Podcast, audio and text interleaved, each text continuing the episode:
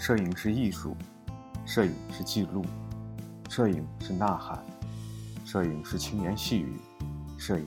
是生存方式。松略步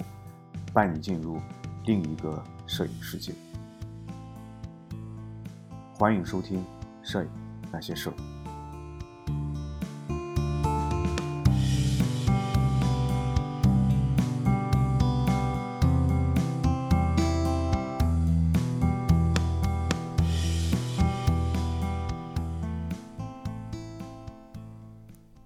大家好，这里是《摄影那些事》第126期。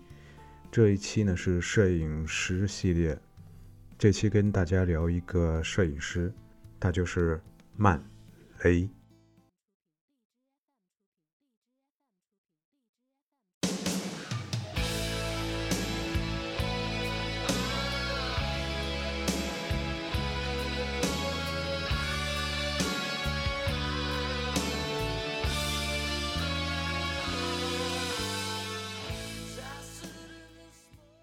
文本依据呢，还是顾铮老师的《城市的表情》。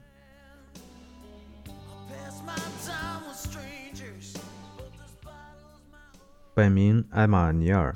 鲁道尼斯基的曼雷，1890年出生于费城的一个俄国犹太人家庭。他在7岁的时候，全家移居到了纽约的布鲁克林。天资聪颖的曼雷在高中期间完全掌握了建筑绘画与机械制图技术，这些技艺呢使他后来的艺术创作受惠无穷。高中毕业之后呢，他的中学老师为他申请到哥伦比亚大学的建筑奖学金，但他却毅然放弃了，过起了白天以商业美术挣钱，晚上去学校进修的独立生活。他曾经进过包括国立设计艺术学院在内的许多学校进修，但对他的思想形成产生最大影响的却是纽约的费勒尔社会中心。那是一个由著名作家的匿名基金运营的，提倡绝对的精神自由的一个教育组织。曼雷积极参加了该组织举办的各种讲座，在那里他也结识了一些无政府主义者，并开始形成自己的与舒适的中产阶级生活彻底决裂的生活态度与人生哲学。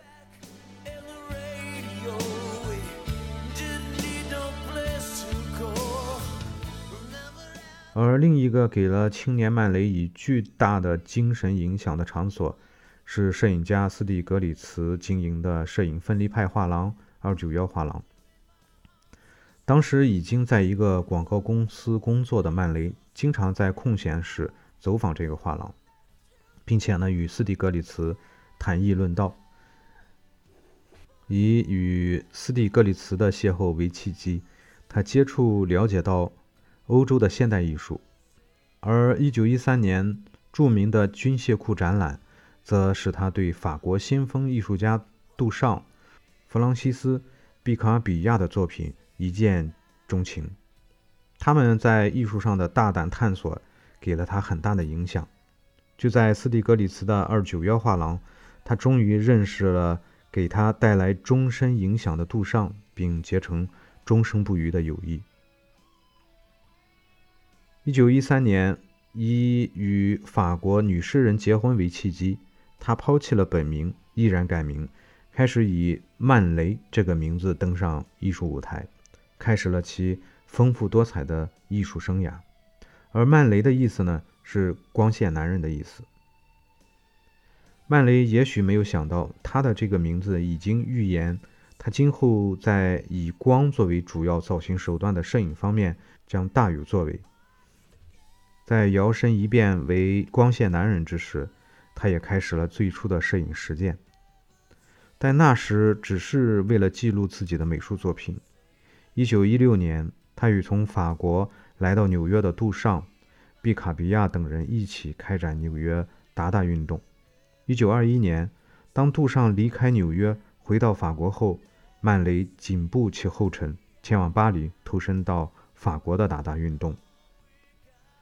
虽然曼雷在巴黎受到了达达艺术家们的热烈的欢迎，但由于光靠绘画无法维持生活，因此他只能靠替人拍摄时装与肖像照片来糊口。岂料他的照片风格独特，广受欢迎，名声大起，使他一举成为巴黎的名人。摄影上的成功呢，也使他有足够的经济能力来展开其他方面的艺术探索。1912年8月，曼雷在自己简陋的暗室中偶然发现了不用照相机即可在相纸上获得影像的物影照片制作方法。具有反摄影特点的物影照片制作方法在本质上与达达追求的偶然性的精神相合，是达达的反艺术精神在摄影领域的成功尝试。其后他又发明了中途曝光法，极大地开拓了摄影表现的可能性。而在他全盛时期，更有许多年轻的摄影家如布兰特、阿伯特、黎、米勒等在他的门下修行，并最终都自成一家。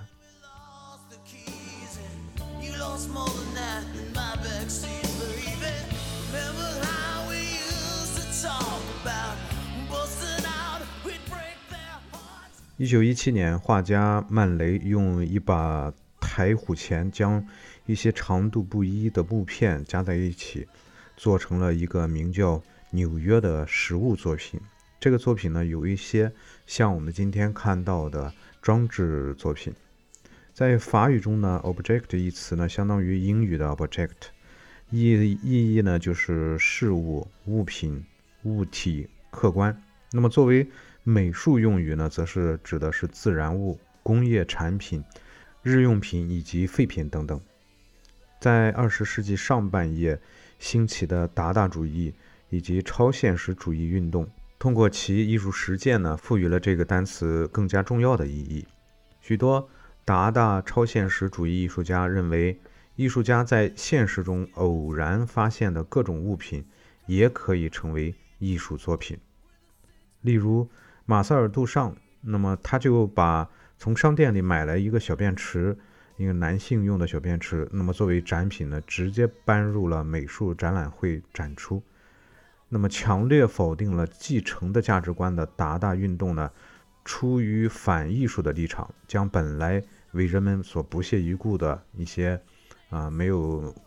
可能登入艺术大雅之堂的一些现成的日用品，或者是一些机械的部件呢，就作为作品或者是作品的一部分加以使用。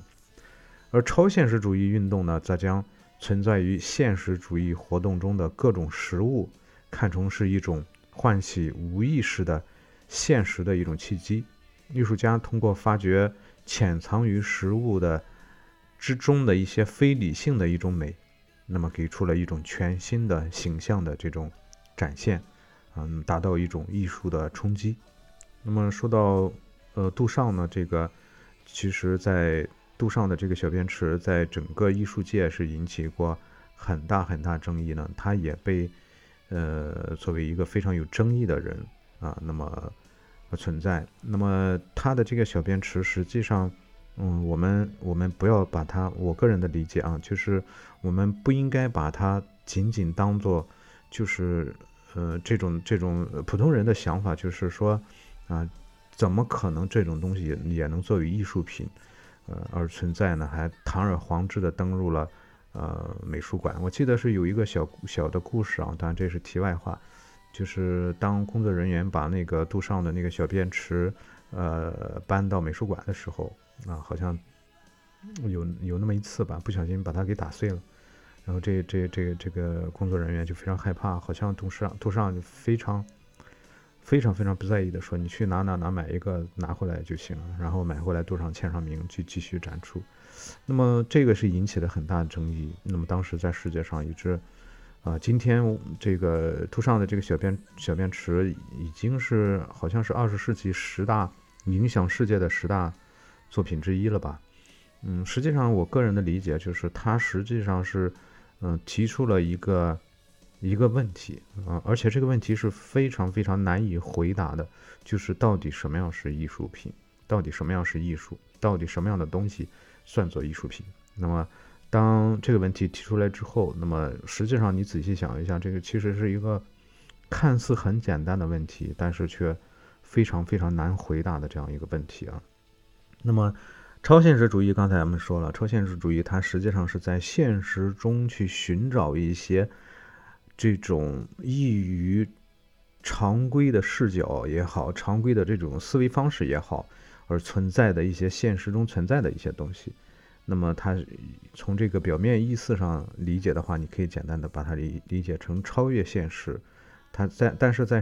现实中呢又是存在的。那么曼雷呢就是这样一个超现实主义的画家。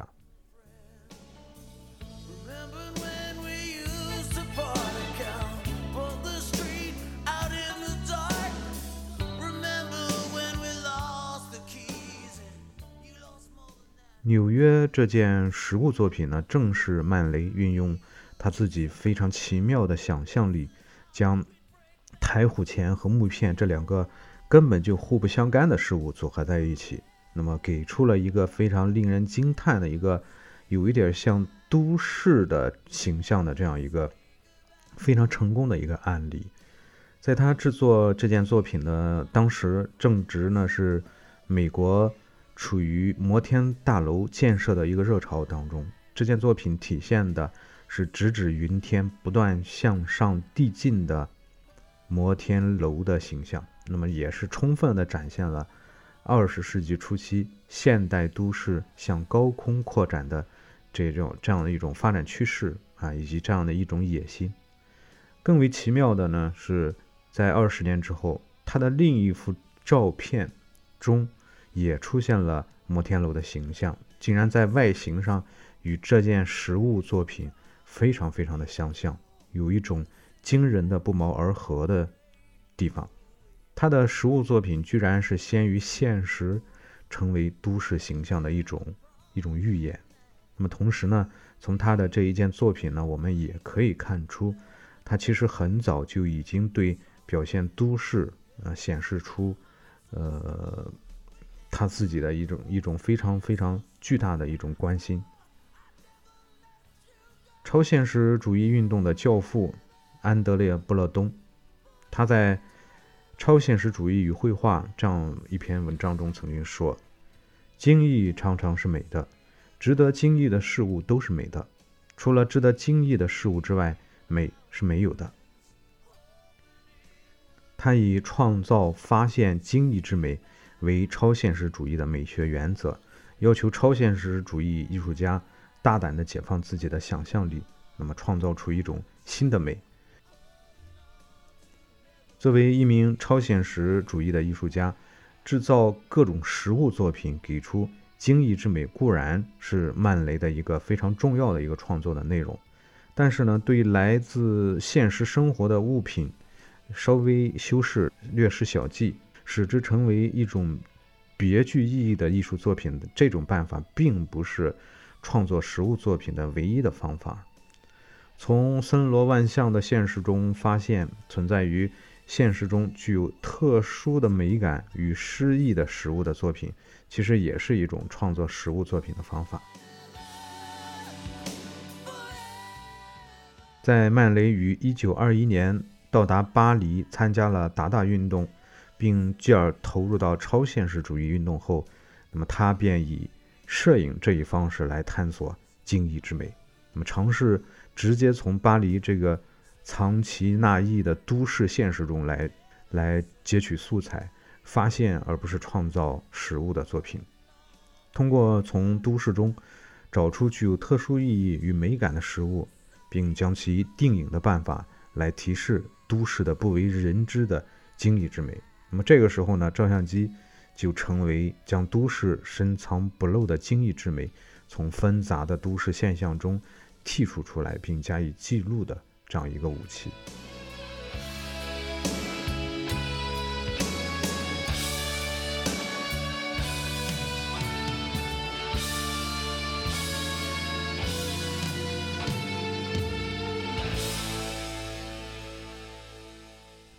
曼雷拿出相机来到巴黎街头，以其特有的目光，将一般人认为不值得收入画面的巴黎的种种景象收入到镜头之中。于是呢，巴黎在他的镜头中呈现出了一种荒诞诡异的一面。我们看到了被拆毁的一些建筑外墙居然有着鬼斧神工般的一些抽象的图形，而被整齐的修剪过的林间大道啊，这些旁边的这些树木则是整个街头带了一种荒凉的超现实感。一面断墙残壁，那么经过它的仰视而如就像一面风帆一样张起，而一座教堂呢，会因为它怪异的角度的选择而呈现出了一种居心叵测的这样一面。曼雷的这些给出意外的惊异之美的照片，而与都市的神秘之美失之交臂的遗憾，是曼雷及时的用照相机将此拾起来并予以保存。藏身于都市的各种食物，一旦经过曼雷的眼睛的点化，便呈现出了不同凡响的诗意一般的景象。他以这种化腐朽为神奇的形象炼金术，将都市潜在的诗意拽出来，在他摄影成为邂逅惊异之美的一种方式，而照相机则成为发现惊异之美的一个检测仪器。在巴黎这个都市的惊异之美的仓库中，他用照相机发掘可以印证自己梦境的现实的依据，也通过这些影像书写自己在都市生活中升起的种种欲望和情念。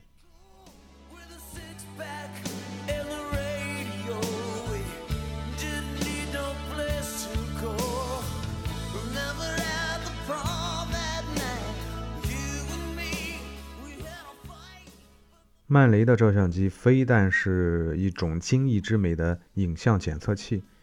同时呢，也是一种将此惊异之美加以扩音的影像扩大器。它首先从杂乱无章的都市现实中检测出对它具有特殊意义的食物，此时呢，食物具有的惊异之美作为一种声音还很微弱，但是它通过相机将其从嘈杂的混乱的现实背景中隔离出来并予以固定，这就完成了一道声音扩大的手续。因此它的照相机可以说是一种集图像检测与扩大这两大功能于一身的特殊的仪器。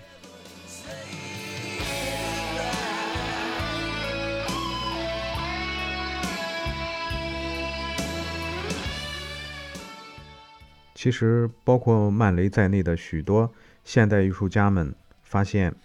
制作实物作品这个事件可在文艺复兴时期巨匠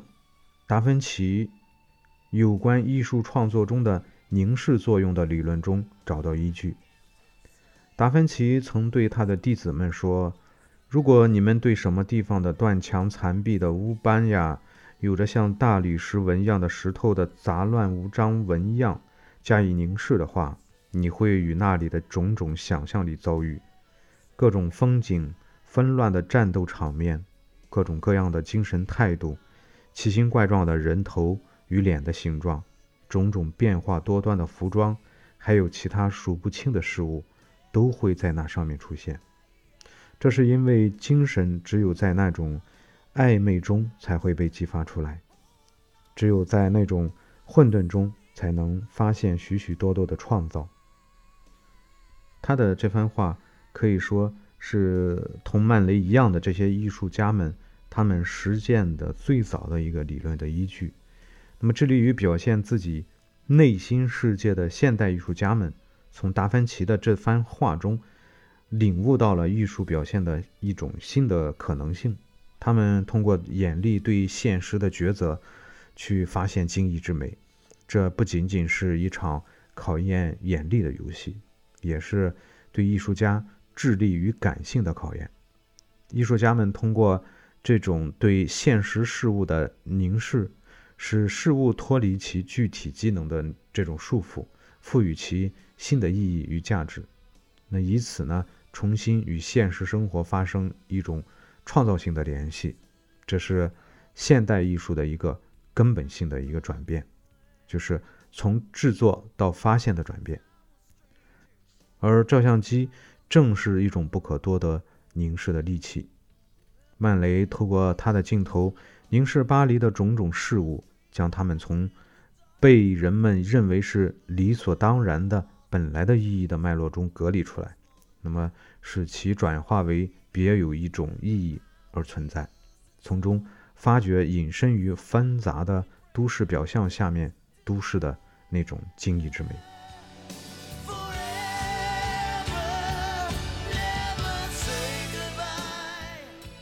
与他的其他的风格鲜明的照片不同，曼雷的这些都市照片显得很平实。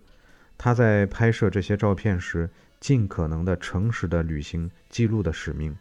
尽量一致艺术家常有的自我表现欲。他以可以说是被动的全盘接受拍摄对象的心态，以平实的角度、沉稳的构图，诚心诚意的为他看到的对象提供机会，让其自我表现。对他来说，已经是精益之美本身的实物，其实早就风格特异，已没有必要再由艺术家对之动手动脚，艺术家对此完全可以照单全收。但是他的高超之处呢，在于他虽是全盘的接受现实，却又同时有能力将现实转化成一种梦境般的照片，或者说他有能力将梦境转化成照片这个现实。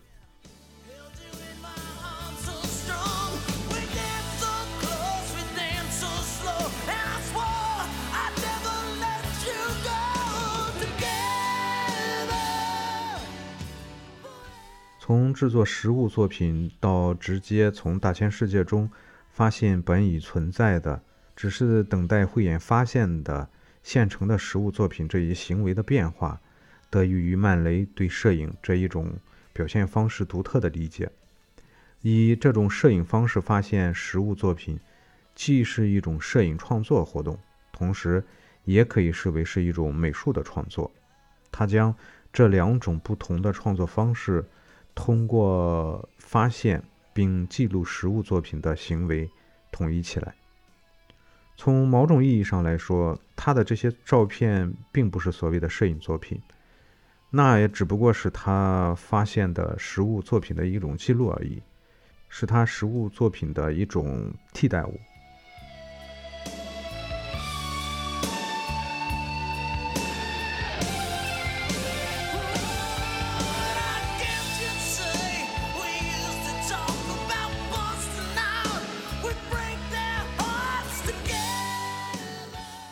尽管曼雷在摄影方面成就卓著，但却也因此使得人们误以为他只是一个摄影家，而忽视了他在其他方面的成就。对此，他一直耿耿于怀。其实，曼雷以其不倦的好奇心与奔放不羁的艺术才情，在各个艺术领域都留下了自己巨大的身影。作为20世纪最重要的两个前卫艺术运动——达达与超现实主义的一名成员，曼雷自由自在地来往于各个艺术门类，在绘画、摄影、实物艺术、电影、平面设计、时装等方面，都给后世留下了堪称经典的作品。对他而言，摄影始终只是一种方便达成自己艺术目的的手段而已。他说：“绘画对我来说是从摄影的解脱，但我不打算以此来取代摄影。”当我被要求时，我就讨厌。根据我当时的活动，我得放弃这当中的哪一样。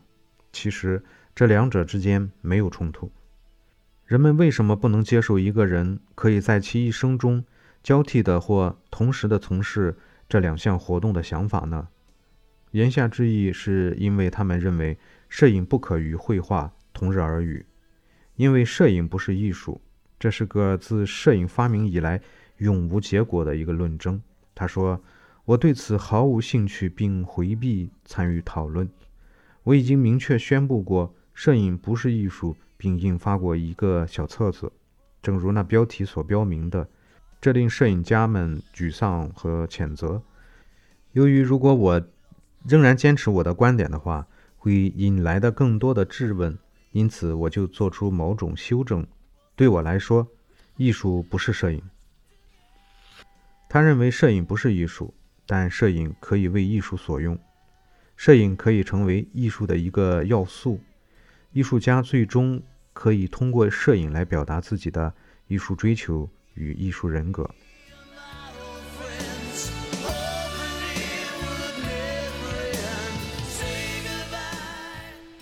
1940年，在德国军队占领巴黎时，曼雷回到了美国，定居于好莱坞。1951年，他重返巴黎并全力投入美术创作。